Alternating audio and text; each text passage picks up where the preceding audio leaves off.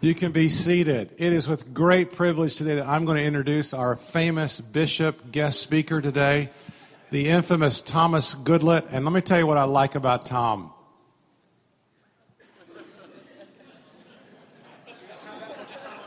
Um, just kidding, just kidding. Um, Tom's been on our staff now, I want to say about four and a half or five. Has it been five years? Four and a half years. And Tom comes to work every day with a great attitude.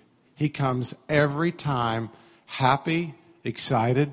Secondly, what Tom does every single week is he tries to make things better. He analyzes where we are, what can we do better, what did we do right, what, how can we make this a, just a, a 5% course correction, and, and, I love that. And Tom has um, a beautiful wife and three children, and he is a great husband and a great father. What, what I really enjoy about Tom is the ability to trust him. As a pastor, he's one of our associate pastors. You, you got this is all based on trust. When, when, when you're working with people, you're working with women, you're working with adults, you're working with children, you're working with you know leaders. You have to be able to trust people. And Tom, he has this incredible integrity and character that it's so easy to work with him and to be a part of this. So it, it, it's, it's fun to do life. And so when you look at our church and you guys, you see the growth with our children's ministry and you see the growth with our connect groups and you see the growth with our student ministry and you see the growth with you know all the different singles environments it's a team of people who continue to pour in to what God wants them to do. And that's what Tom does. And so I know he's prepared. He studies hard. He thinks deeply about this. And so it is a great honor and privilege for us today to have Mr. Tom Goodlett. Will you come and speak for us? Thank you, Kurt. appreciate you. Cool. Um, I think it's going to take us a second to kind of get set up this morning because just the way my brain works, it's generally in whiteboard. And uh, anybody that hangs out with me long enough sadly knows that. So I'm going to bring the whiteboard. I think they gotta, they're going to kind of focus the cameras in on it so that you can see um, what I'm doing. Most important decision I had to make this morning was uh, whether or not to eat a little breakfast before I talk, because um, inevitably comes the belch while I speak. But um, but I also thought, what better place to belch where it's accepted and probably respected? So I feel safe here. So thanks. So let Dan kind of kind of get that. If uh, if you got your Bibles, good. Uh, break them out, or your phones, or tablets, or what have you. Uh, open them up because we're going to do a little Bible study this morning. Open them up to Genesis chapter chapter one, right there, front page. In fact, I, am going to need your help a little bit because I want you to uh, to look at Genesis chapter 1 and see if you can figure out, uh, look at verse 4, all right, in chapter 1. Look at verse 10, 12.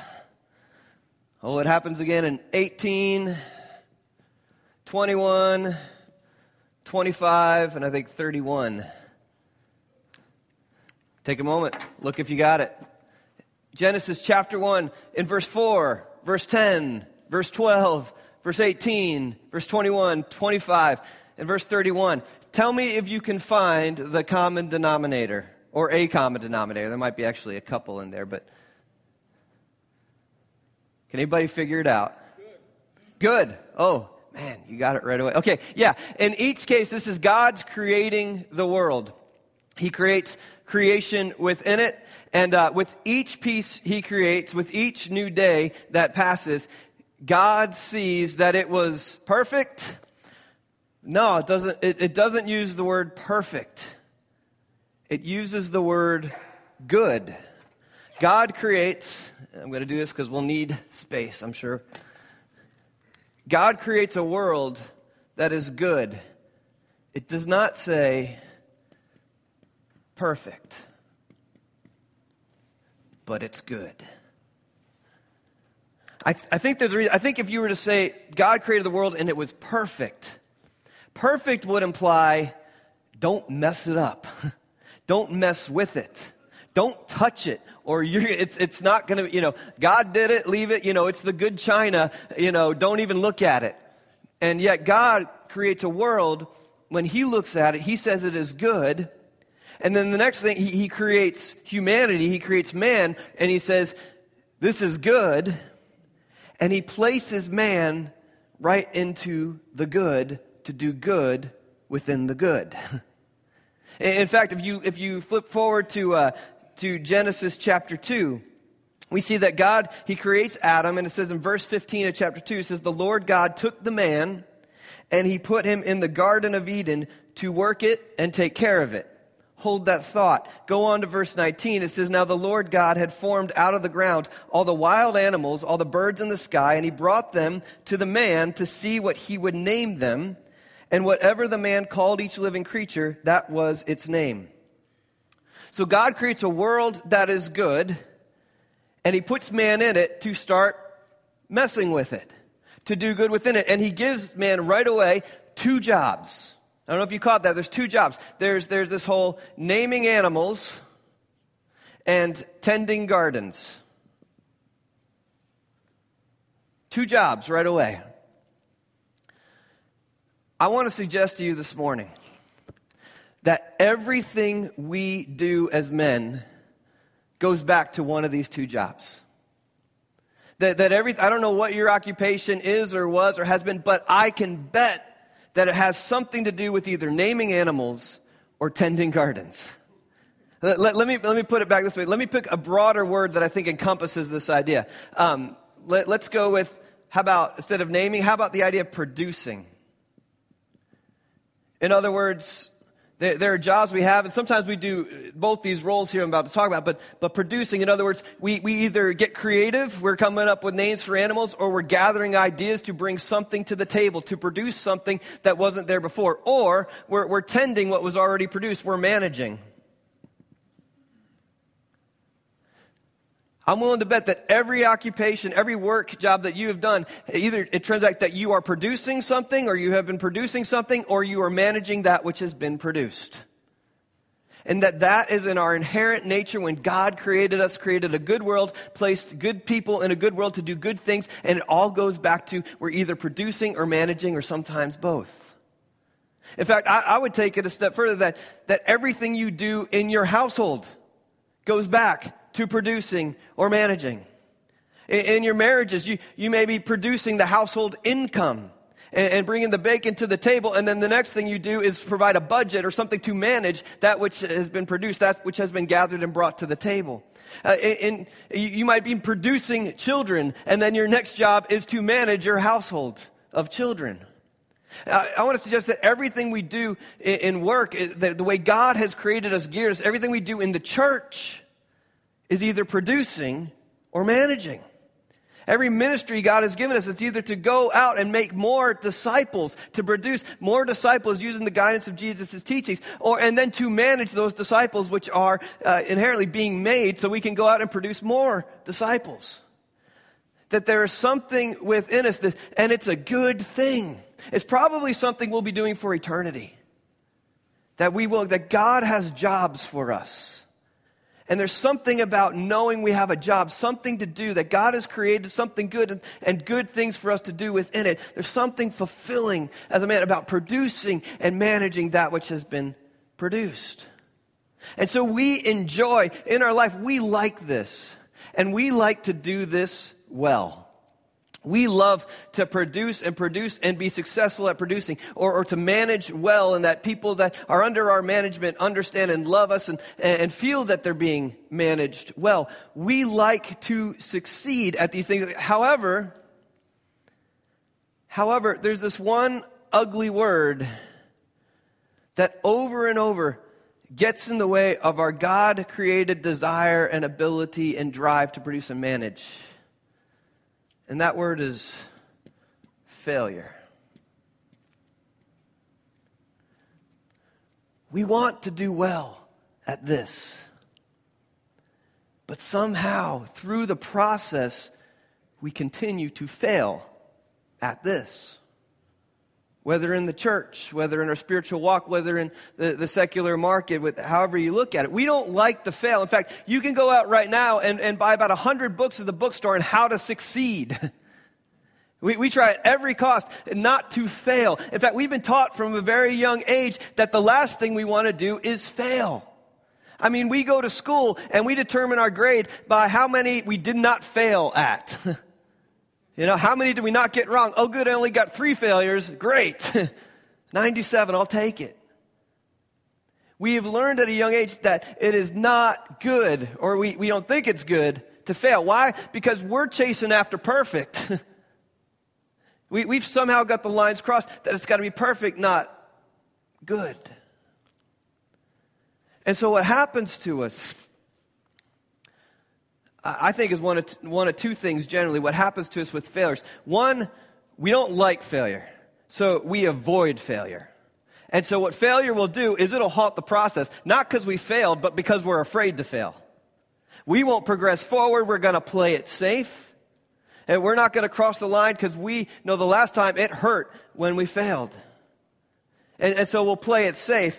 But the irony is, even playing it safe isn't safe. I mean, eventually you get fired because you never took any risks.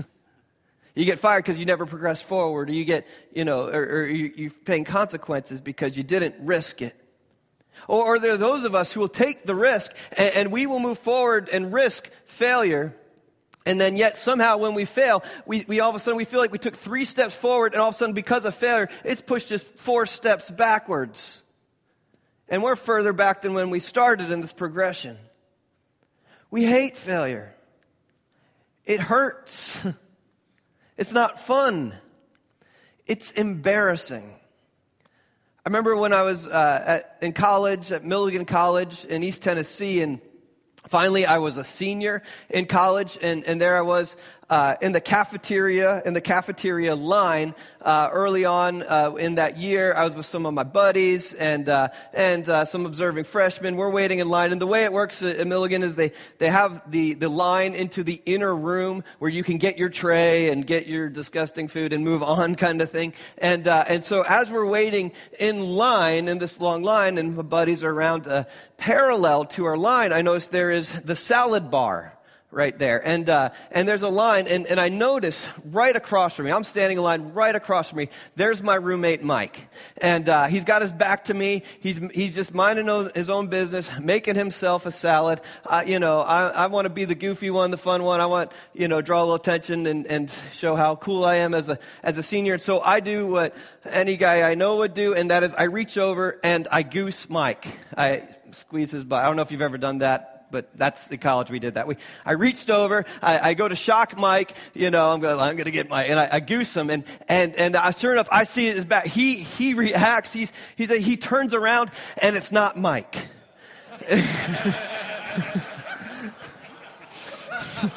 Some guy I've never seen before. My friends are looking at me like, what are you going to do? And in a panic, I just pointed to the guy in front of me, and I'm like, I don't know, that guy's disgusting. I don't, you know, I. But, but failure, it's embarrassing. It's embarrassing when we have it played out in our head. Things are going to go this way, and they don't. And everybody knows it didn't go the way you planned it. And, and from what I can tell, there, there's at least two types of failures over and over in our life. And, and one I, I would call personal failure. In other words, it didn't meet my expectations. Wasn't how I planned it. Wasn't how I thought it was going to go. I thought I was going to lock in this sale. It didn't happen. I thought it was all going to work out with, with you know this kind of discipline system, and um, it's not working with my kids. Or, or what happened? There's personal failure, and then what I would say is there's moral failure, where we don't meet God's expectations. We know God said it, wants it this way, and I have missed the mark. What uh, complicates this, this whole idea, I think, is Jesus. I think Jesus complicates it for guys like us because we're not Jesus. We want to be like Jesus, but we've yet to hit the mark. And, we could look at Jesus and go, well, he, we know he didn't have any moral failures. And you might be able to argue that he had some personal failures. Perhaps things didn't go the way he had hoped ultimately. I, I don't know. You, you might be able to discuss it. But, but there seems to kind of be a disconnect when it comes to, to us and Jesus, or at least there's this gap. But I want to tell you this morning the Bible teaches us about Jesus, and the Bible also teaches us about men who try hard to follow after Jesus. Great men of God. Great men of God throughout the Bible, and I want to tell you this morning that great men of God fail a lot in both these categories. Great men of God fail. Failure is inevitable. I'm not saying it's acceptable, but I'm saying it's inevitable. It's, it's going to happen. As long as we try to progress forward, as long as we take risk or it, as long as we grow, it's inevitable. And it's actually a necessary part of progress. And so, and so while risk is difficult, risk is necessary. I'll be honest, I, I feel like I'm taking a risk this morning. I do. I, I feel like, like I'm taking, I, when, when Tim texted me about a month ago, said, Hey, you still good to speak at men's breakfast? I'm like, Absolutely. He says, Do you want to talk about sex? That's always a popular one. And, and uh, going, as much fun as I have with that topic. Um, I, I, said, I, I kind of like to talk about, uh, about failure. Somebody need to take a call or something? Or okay? Okay. Um, I, I, said, I'd like to talk about the joy in failure. And, and I realized as I'm texting that back, I have just shot back a topic that I don't, I don't have solidified in my head. I'm throwing out an idea that may, I may be going through, may be working through, but it's not something I've yet to be any sort of expert in. And, the, and so the thought was, well, I got a month. So at least, you know, I got a month from now. By the time I'm standing here this morning, I'll get this one down. I'll have this one, uh, you know, I'll have some great information. I don't have all of the information, but what I can tell you this morning is what I'm learning. And that is, when done right, when done good, there is some joy to be had in failing somewhere in this process, failure doesn't have to stall us out, it doesn't have to push us back. It can move us forward. And we can experience joy through the process. And, and two things matter in this process. One is what do I do when I fail? Me, or in this case, we? And what does God do in the midst of the failure? I want to throw you some things I'm learning. In order to press forward through your failure and find joy in it, first, I'm realizing that it's good to fail fast. It is. It's good to fail fast. My mom had a prayer for me, especially when I was a teenager. She knew I would do stupid things. She knew I wouldn't always obey. Her prayer was I would just get caught on the first try. I think it worked. Yeah, that I would get caught right away, that I would learn quickly that this is not the right way to go, and I would adjust then the path. And, and, whether it's something you're, you're, going to on a personal level or something on a moral level, the, the thing is, if we could learn quickly, then, then hopefully our, our, what we can do in, that, in the moment of the failure, if we can fail fast, it, the word, the, the biblical word we see over and over is, is the word repent. That if we can catch it right away, we'll put it this way Non Christian men, Christian men, we both fail. I don't think necessarily non Christian men fail less. I think the distinction is when Christian or, or, when Christian men fail, the goal is to still get back up and head in Jesus' direction to adjust the path and hopefully learn quickly. That when we fail, it's not that we fail, that, that that defines us. It's what we do when we fail and how quickly we do it. You know David in the Bible? King David, great King David, a man of many failures, a guy who committed adultery, a guy who committed murder, a guy who, who did several sins based out of his pride. Terrible failures. And yet God calls David a man after God's own heart. How do you get that title? I, I can tell you the best thing I've figured out to date is there seems to be one sin that David does not do. that all the other kings of Israel and Judah do. From what I can tell, David never worships another God. David never follows a false idol. David sins, and when he messes up, when he gets back up, the first person he cries out to and chases after is Yahweh. Every time. That David's got this repentance thing down, and so God calls him a man after his own heart. And the beauty is when we're in our failure able to repent, God is able to begin to repair. Something only God really does. I'm not saying there's no damage, there's always collateral damage, but God is able, is able to do immeasurably more than we can ask for. God is able to repair what we can't. And it's amazing in the moments of failure when we're able to repent and adjust the course and chase after Him, to fail fast and learn quickly, that He's able to begin to repair. The, the other thing I'm learning is to learn. The best way to get the most out of our failures is to learn. We, we are never more in a, we are never in a better situation to learn than when we fail. And yet we're terrified of failure. Yet we try to avoid failure. We do everything we can to avoid failure. And, and yet for some, and, and we will skip the learning process in failure. But it's the way to get the most out of your failure. You know I think gets this and, and seems to have no problem with this? Scientists. Scientists. A scientist will go to something with scientific method, and the scientist will have a hypothesis. He'll write theory. I think it's going to work out this way. And then he runs experiments. And he finds out through the experiments either he was right or he was wrong. And either way, at the end of the experiments, he jumps up and down and goes, I learned something. I have new information. It doesn't mess with the scientist that he was wrong. It just means there's more learning to be had. And there's something in, in our failures. I, I, remember in youth ministry, we, we used to teach our adult leaders to look for teachable moments. And we would tell them, you never have more of a teachable moment than when they mess up. When that teenager has done something and he knows it wrong, it's wrong or she's been caught red handed, you have their attention more in that time than any other. You have their attention where what they try to do did not work and they're open to suggestions.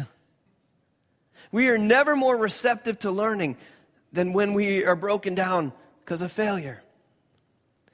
Uh, one, one, of the things uh, I'll share with you, it's, it's, a conversation. Chris Covert, if you know Chris Covert, we, we had a while back. He was telling me about a book he was reading. It stuck with me, this conversation. He was talking about it's called The Art of Tennis was the book. And, in the art of tennis, um, the, the, point of the book was kind of to debunk this idea of how we uh, most often train to play tennis well. And, and that is to get the correct form, to, you know, to get the, the correct movement, and, and to really work and practice on your form and movement. But the, the art of tennis suggests something totally different. The art of tennis suggests that you play the game of tennis, and when your opponent hits the ball at you and it's spinning at you, and you hit the ball back, and it goes great. It, goes, you know, out of the reach of your opponent. You score off that hit, that, that return on the thing is before you, our intent, what we want to do is just celebrate. Just celebrate and move on and assume we're going to do that again. But what the art of tennis does is say, take a moment and give your brain an opportunity to analyze what just happened. How was the ball spinning at you? How did your body react to it? And to remember it in order to repeat it. The same thing, uh, the same thing is taught when the ball, the opponent hits it to you, the ball's spinning at you, and you hit it back, and it goes. It's a terrible shot. And the first thing we want to do is forget about it. We want to trash the racket and move on. I mean, we, we want to get over the failure. But what the art of tennis says, no, no, no. Give a moment for your brain to analyze. How was the ball spinning at you? How did you react? And what happened? Remember so you don't repeat that. And the idea behind the art of tennis is that the more we can teach our brains to learn and observe how was the ball spinning when it came at us and how do we react, that eventually the brain will learn better and better. And it's not so much form, it's better, it's proper reaction to the situation that's coming at you. And that if you can learn from when you do it well and if you can learn from when you don't do it so well, that eventually you'll get better responding when, when things are coming at you. We have the opportunity to learn. And, the beauty is when we open ourselves up to learning because of our failures, all of a sudden God is standing ready to teach. How many times have you been in that moment?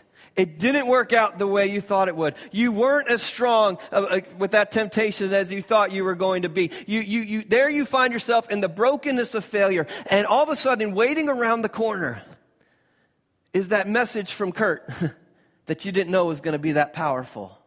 Is that, that song you hear on the radio. You've heard it before, but for some reason it's speaking in, into your life more than it ever has before. Maybe it's that verse that you've read it, you've heard it before, but all of a sudden it's permeating more than it ever has before because God has been standing ready to teach you. You just weren't ready to learn. And it's in our failures that if we're willing to learn, to just stop and learn in the midst of it, there's some joy to be found because God's ready to teach. The other thing I'm learning about my, uh, my failures is to own it, to own them. There's actually freedom in that. There's something better when you get to say what you know you're doing wrong before somebody else feels the liberty to say it. There's freedom in, in, in owning it. The, the temptations to find the scapegoat, the hope you don't, it does, you don't get caught, the, the hope it doesn't come back to you, but there's freedom in owning it. But you bring something to the table when you own it in your failure, and, and that's this, the word humility. That if in the midst of our failures, we can bring them to the table humble. Now, hear me out. Humble is not denying your strengths. But humble is being honest about your weaknesses. And we all have them. Great men of God have weaknesses. Look at Moses. Look at the guy. The guy who all of a sudden, you know, he says, I, I, I, I can't speak, speak, speak so well, God, you know. And God says, Great, I'm going to use you to be the mouthpiece to a nation. You understand where you're at? I can begin to use that. But the problem is we, we, we miss something. that There's pride.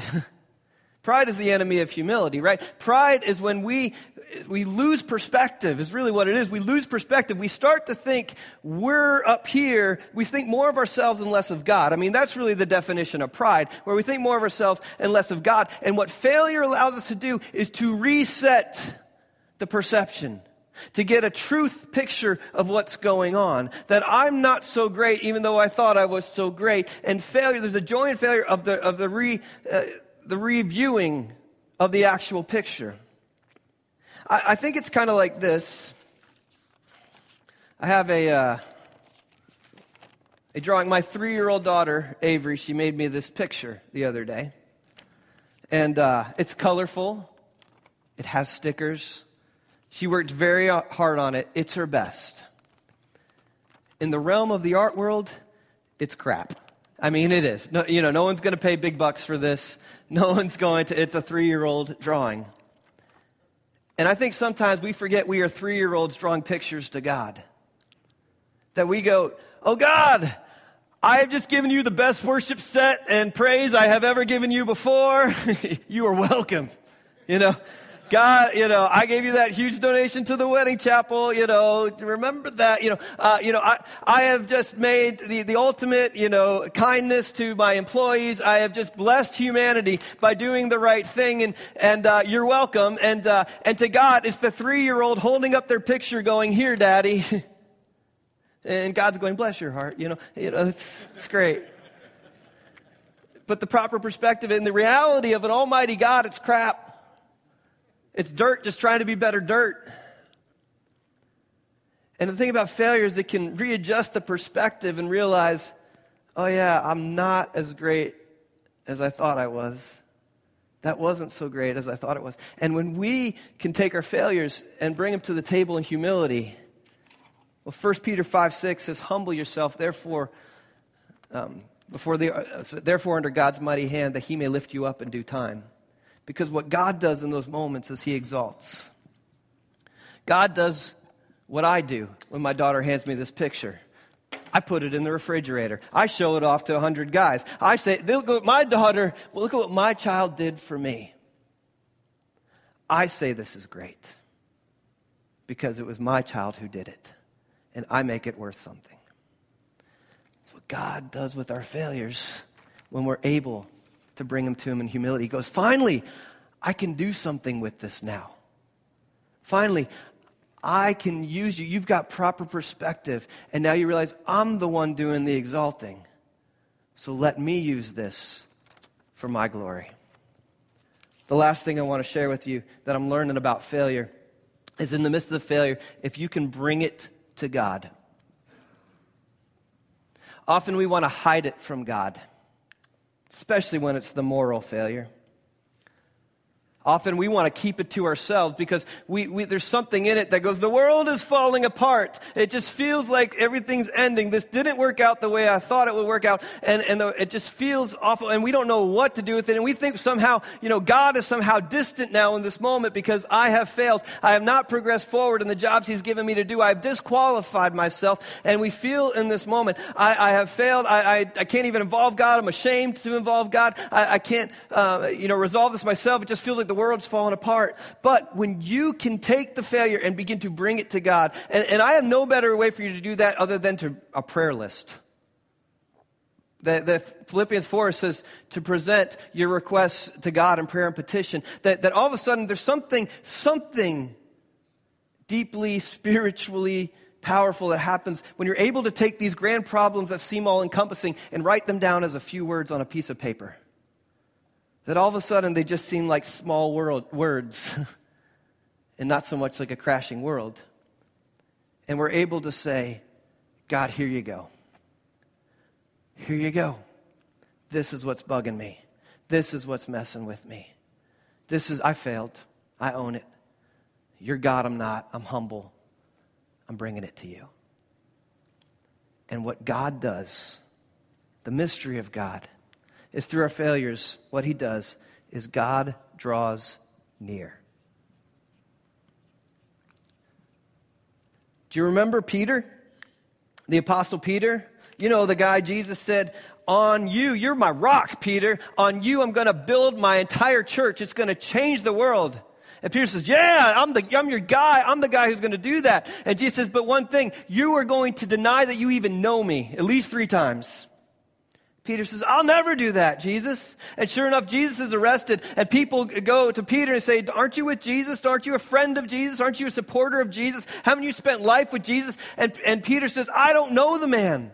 I don't know who you're talking about. I don't want to be associated with this criminal. I don't know him. And Jesus gets the ultimate victory. He, he is crucified. He raises three days later. And, and he's walking around on the earth in whole bodily form. Uh, in 40 days he's walking around. And everybody can't deny the victory of Jesus, but so many people did not team up with the victory of Jesus in that moment. And so Peter, he sees Jesus walking around. He sees him on the other side of the shore. He sees him on the other side of the shore. And, and, and, Peter, yeah, he's ashamed. Yeah, he's humiliated. Yeah, he doesn't know what to do. So all he does is he just runs to Jesus when he sees him. He hops out of a boat. He runs to Jesus. They've caught some great fish, but who cares? There's Jesus. And Peter runs to Jesus. And Jesus says, let's have breakfast. Let's get the men together and let's have breakfast. And there, Jesus sits next to Peter and they're eating breakfast. And Jesus says to Peter, John 21, verse 15, he says, When they had finished eating, Jesus said to Simon Peter, Simon, son of John, do you love me more than these? Jesus has every right to ask Peter this question. The guy who said, I'm with you. I am your rock, Jesus. I will never fail. And then he failed. Jesus has every right to say, Peter, are you still with me?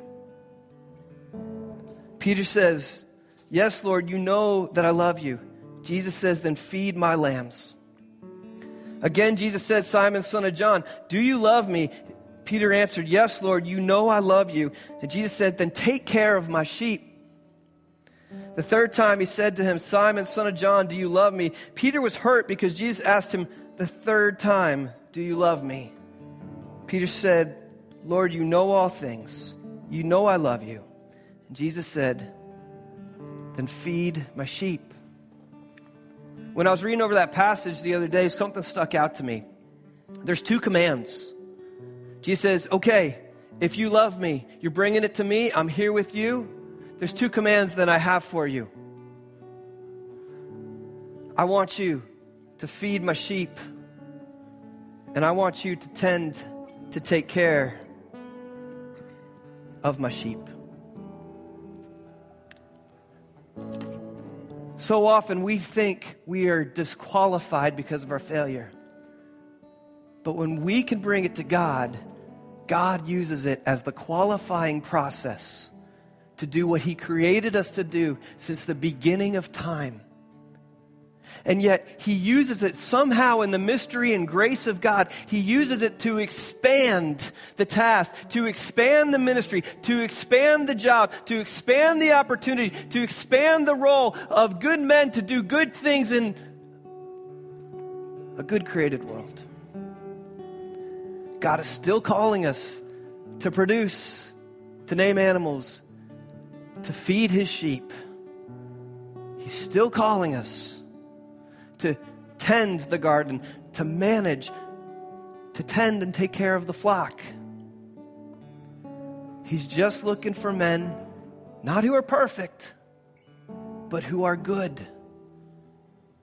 And we know we're on the track of being good by how we handle our failures. Will you bring your failures to Jesus?